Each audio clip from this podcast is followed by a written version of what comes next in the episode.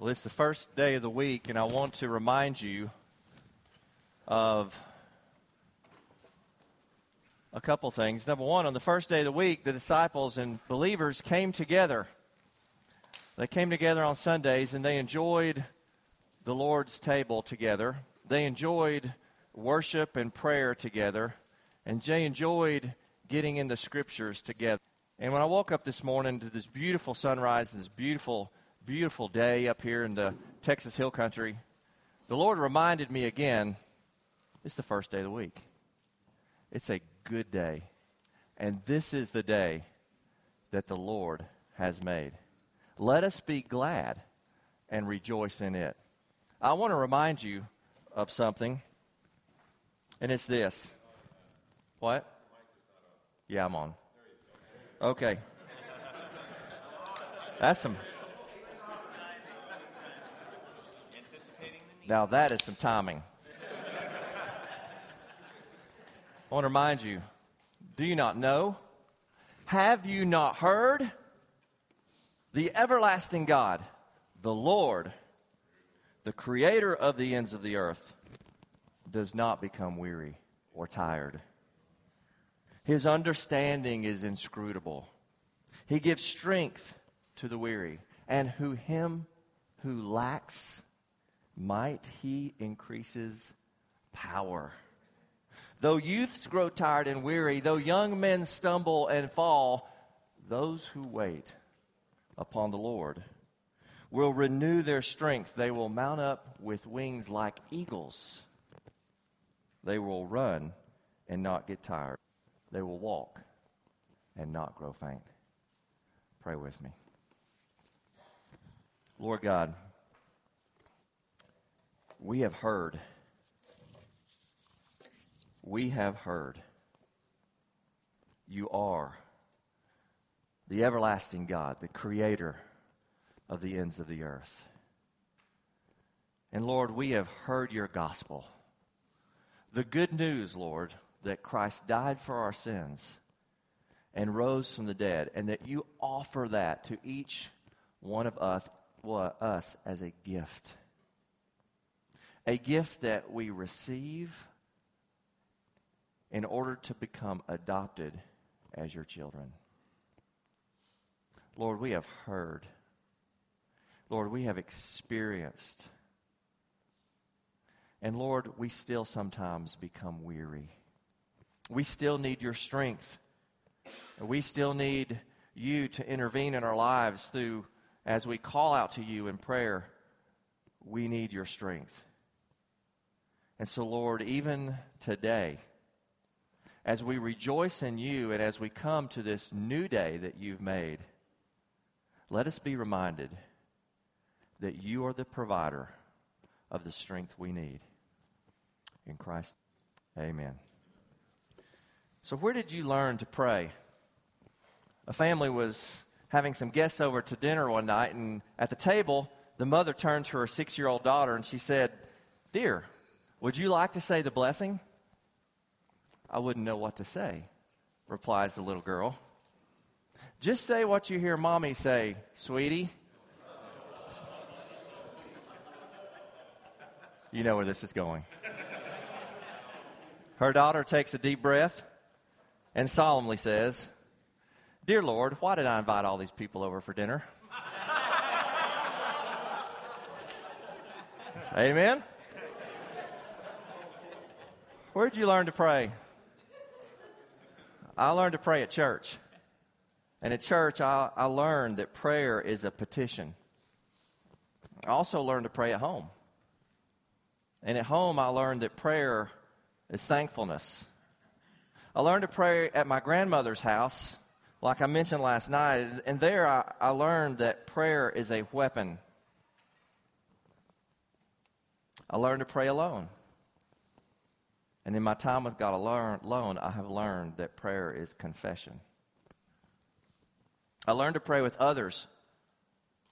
And oftentimes with others, I learned that prayer can be intense. Now turn with me this morning to Matthew chapter 6, verses 5 to 13. And I want us to take a final look at Jesus' instructions and what he says to his disciples in the Lord's Prayer about prayer. I want us to put a recap on the teaching this weekend, so to speak, but I want us to be sure that we don't miss a few things that Jesus teaches in this passage. One of the things that I want us to be sure to do this morning is to put a definition behind prayer. We've been talking a lot about what prayer is and about the Lord's Prayer. We've been breaking it down. We've been talking about that when we come to God in prayer, we come and hallowed be your name. That we come and we make our requests for provision and for pardon and for protection. But if I was to ask you, tell me in a sentence, what is prayer? Define prayer. What would you say? And so I want to put some definition behind prayer because if you're like me, there's times in your life that you've taught you've been taught many things is and in some cases it may or may not be what prayer is. And so, the first thing that Jesus does in this instruction about prayer is that he gives us an injunction in this passage. And it's interesting because the first thing that Jesus says in Matthew 6 1 is beware. Beware. He says this Beware of practicing your righteousness before men so to be noticed by them. Otherwise, you will have no reward with your Father who is in heaven. The first thing that Jesus does in this instruction is he gives us an injunction, a ban of sorts, on how to practice our righteousness. Be careful not, Jesus says, and he finishes it with no reward. And so, whatever it is that Jesus wants us not to do, it's important because it results in no reward. Be careful not to practice your righteousness in front of others and be seen by them in order to be seen by them. If you do, you have no reward from your Father who is in heaven.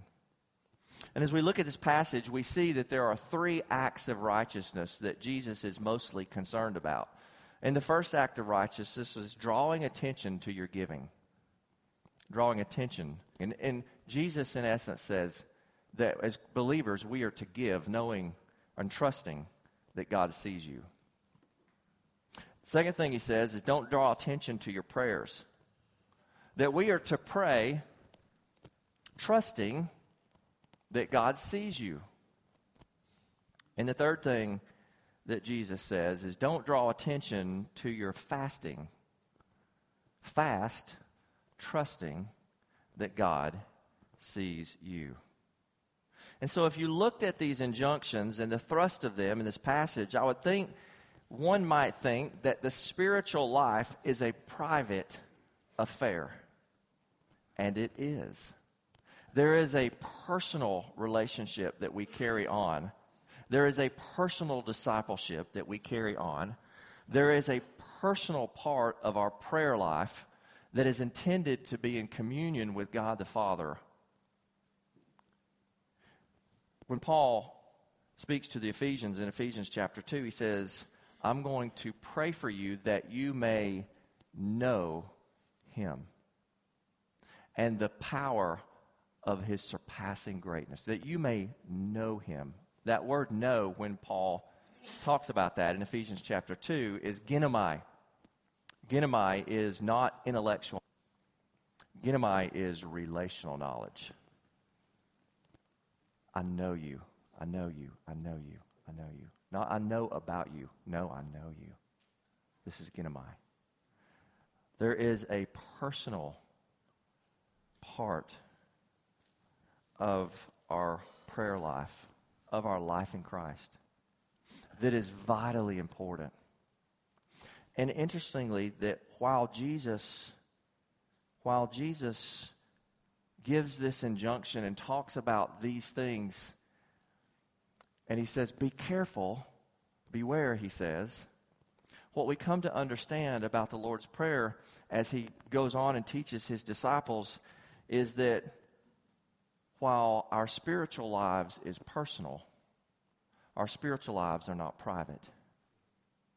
Uh, we're intended to be in the community of faith together. And it's intended that we walk together in Christ. And notice as we walk through this Lord's Prayer this weekend that when Jesus says, Here's how you should pray, he says, Our Father. And there's not a singular noun in the Lord's Prayer, it's corporate. It's corporate. The idea here is that while we don't need to be making a show about our religiosity, at the same time, there is a real time and place that we come together and that we weep with those who weep, that we rejoice with those who rejoice, that we bear one another's burdens.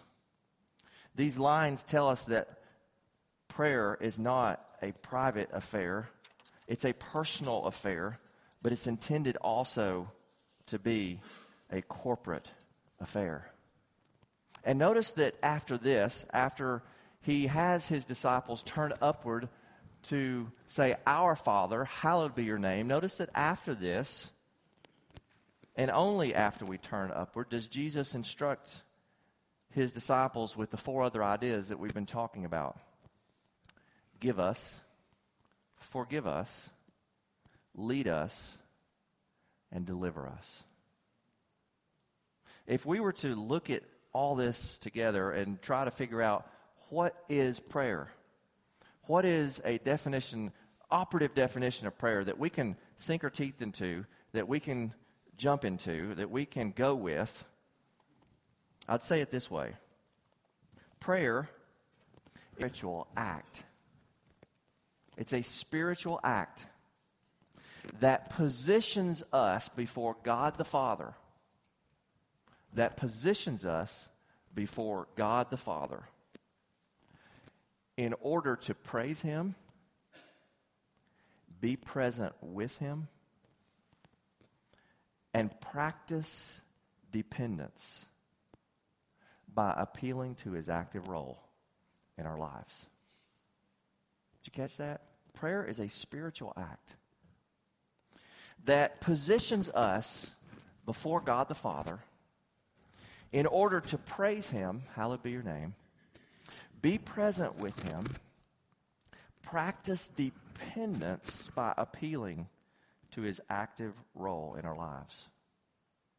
Prayer is daily, it's dependent, it's deliberate, and it's deliverance oriented. This is prayer. And so, one of the things that we've been talking about a lot this weekend is this idea of dependence, this idea of being dependent upon our Father and being interdependent with one another. But one of the application questions that we have to ask that comes out of this retreat and out of our time today in God's Word is how do we learn dependence?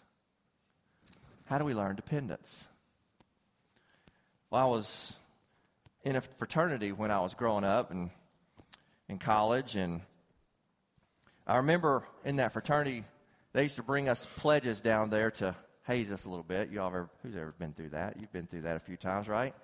Uh, maybe not all of you, but maybe many of you have. And, in that fraternity, they used to bring us down there, and they'd all be acting big, big shots, and they'd be smoking their cigars. They'd be smoking their cigars, and they'd pinpoint one of us. Say, hey, Lay, come here. Hey, come here. Hey, come here. They'd take a big old puff. They'd blow it right in our face. Right? They'd enjoy their cigar and blow their secondhand smoke in our face. And we were supposed to sit there and take it. And we breathed a lot of secondhand smoke that first or second semester in college, right? And while I wouldn't advise breathing, breathing too much secondhand smoke because we know what it can do to you, I want us to observe something about this idea for a moment. I can talk about breathing secondhand smoke all day long. I can come up here with an unlit cigar all day long. I can tell stories about fraternities and how we got smoke blown in our face, and we can experience it through story. But you can't breathe my secondhand smoke unless I actually light this cigar and blow it in your face, right? We can talk about it all day long, but unless we actually light it up and blow it up, blow it, we haven't experienced it, right? Uh, let me illustrate it this way. My son plays the viola. And I would like to learn to play the viola. And I've watched my son play the viola over and over again. I enjoy watching him. He's good enough now that the squeakies don't hurt me too much, right? He, he's good enough that I can sit and enjoy him playing the viola. But I can watch all day long. I can watch YouTube videos about playing the viola all day long. I can learn about the instrument, the strings, and how you tune them. I can learn everything about the viola, right? But what happens when I ask him to give me his instrument? Right? That music that he played becomes corrupt when I play, if that. Right? That music that he plays, there's no way. That music that the symphony plays, the symphony would never ask me, who knows everything about the viola. The symphony would never ask me to come play. Why? Because I haven't practiced. You see, dependence doesn't come intellectually, dependence comes experientially. And we, as a people of God, need to be independent or interdependent with one another as we learn to be dependent on the Lord. We learn dependence through doing. And there's an important lesson here. It's a lesson that God wants us all to see. It's that dependence and interdependence through prayer means that we're willing to breathe one another secondhand smoke and through that experience the joys of victory in Christ and experience the weeping of struggle in Christ together. We learn dependence by doing with one another. And so prayer is a spiritual act of worship that helps us lean on God and lean in one another. Dependence is learned as we lean on one another, as we come together and as we learn to be interdependent, as we share our joys, as we share our sorrows. We can't learn dependence in our head. We learn dependence in our experience. One of the places that dependence is illustrated the most is through the ordinance of the Lord's Supper. Because Jesus never instructs us to take the Lord's Supper alone, it's a corporate affair. It is here that we recognize that the ground is level at the foot of the cross. That in communion, no matter who you are, you're not recognized for your worldly accomplishments. You're not recognized for your position. You're not recognized for your title. You're not recognized for your possessions, your car, your house, or anything else. The ground is level at the foot of the cross, and as a matter of fact, in communion, you're not recognized at all. Instead, you are a participant in recognizing Christ and recognizing the work of Christ on your behalf. In communion, we come together, all being level at the foot of the cross, all being sinners saved by grace in a corporate way in order to renew the covenant with Him. Anybody ever feel like they get saved or that they trust Christ over and over again? Uh, you ever prayed the prayer, Lord, please forgive me and save me again? Have you ever done that more than once in your life? I do it all the time. And every time we come to the communion table, it represents, of sorts, a covenant renewal. Not that we have to get, not that we have to, like, literally trust Christ over and over because we don't. We don't. But there's something for us in this that Jesus instructs us. That he wants us to come together and renew our covenant with him by recognizing the forgiveness of sins that comes through his body given for us and his blood being shed for us. It's a covenant renewal that is a affair. It's a place where dependence is illustrated. It's dependence upon the work of Christ on our behalf, being connected to Him, and the work of Christ in the body, being connected to one another. This is a beautiful illustration of dependence. And yet, the Lord's Supper, while being a corporate and a recognizing, a dependent affair in the body, it's also a personal affair. It's also a very personal affair. Because it is here when we come to the Lord's table that, in terms of your decision for Christ, you renew that personally with Him. We do it personally in the presence of everyone. It's personal and it's corporate. And prayer is just that way. It is both personal and it is both corporate. And it is a beautiful place in the life of the church where we learn both dependence on God and interdependence on one another. And so, in just a moment, we're going to pray. And we're going to take the Lord's Supper together.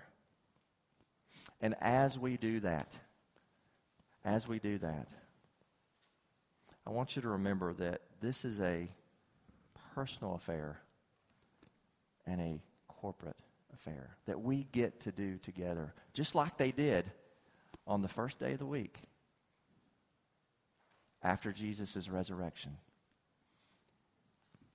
As we come to the Lord's table, we're going to pray and then we're going to just have some instrumental music. And after that, we're going to pass the elements out. I want you to know that this is not a wayside table. Uh, you don't have to be a member of Wayside Church to enjoy communion with us today. This is the Lord's table. And that means that uh, as a believer in Christ, as you come to the Lord's table, all those who have trusted Christ for the forgiveness of their sins are welcome to participate. If for any reason you've not trusted Christ before, that's okay. It's okay to let the elements pass by. That's okay. And I want to say just a prayer of blessing over you. But who have trusted Christ, we want to take that opportunity to come to this table together. And so, Ali, would you come and pray for us? And after our prayer, we'll pass the elements and go from there.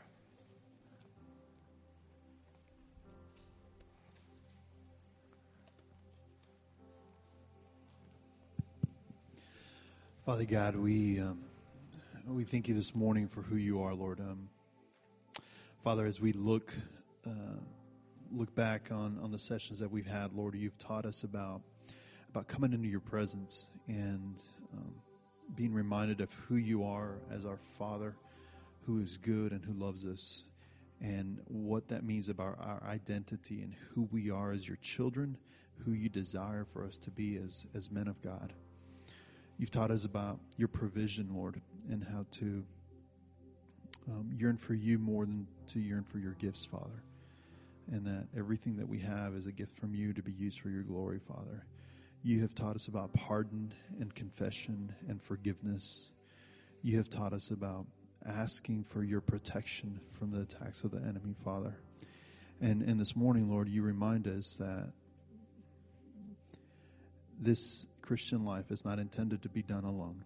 We're not islands to ourselves, Father, but that we are intended to live in community, Lord, to have personal time with you, but to have corporate time in prayer with one another, with our spouses, with our families, with our friends, with our church body, and all those spheres of influence that you've placed in our life, Father God.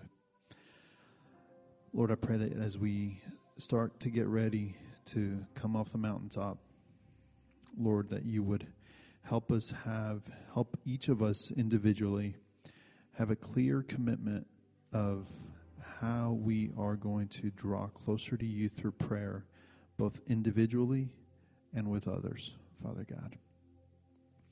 And Lord, what, what, a, what a precious time to come and, and remember you, Lord Jesus. You, you said, Do this in remembrance of me. This is my body, this is my blood. Lord Jesus, because of your work on the cross, Lord, we heard of your agony. We heard of your conversation with the Father. Let this cup pass from me. Let this cup pass from me. But not my will, your will be done. So, Lord, we thank you for your obedience. We thank you for your love. We thank you for your work. We thank you for your sacrifice. And we thank you that because of your work, that chat has been closed. There's a bridge now that allows us to come to the Father and say, Our Father who art in heaven, hallowed be thy name. We are your children. You know us. You love us. And you desire for us to know you and love you and live our lives to glorify your name so that your name would be magnified in and through us. And that's what we ask, Father God that as we prepare to go back down off the mountaintop, Lord, that you would magnify your name in and through us, and that through prayer, Lord, we would we would come before you, Lord, be in your presence, ask for your provision, ask for your pardon, ask for your protection, and do it together with our brothers and sisters in Christ. It's in Christ's name that we pray. Amen.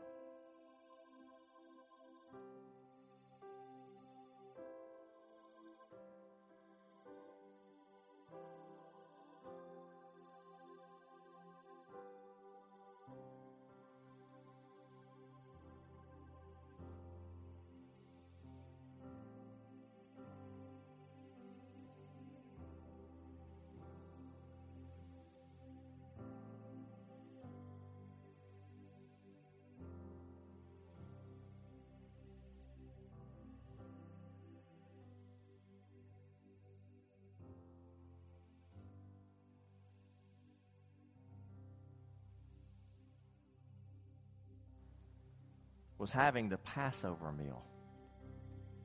And I love how Jesus takes the ordinary and makes it sacred. Uh, they were eating a meal together, a specific meal, Passover meal. And Jesus, in doing so, he took the bread and he broke it apart and he gave to each one of them. And he blessed it.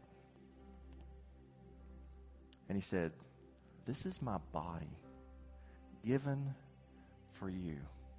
Take and eat.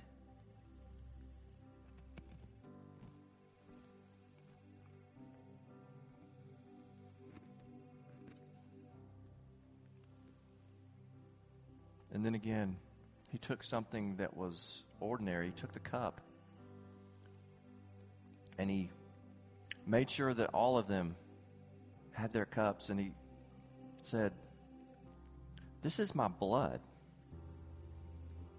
That which was ordinary was demonstrated to be remembered as sacred. This is my blood given for you for your trespasses, for your sins, shed for you. Take, drink.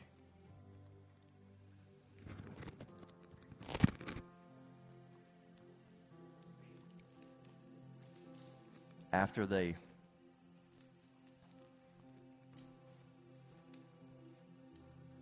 after they uh, had communion often they would sing a song. Can you sing good? Can you sing Good Father? Can we do that one? They would together rejoice in what the Lord has done. Men, let us rejoice. This is the day that the Lord hath made. Let's sing together.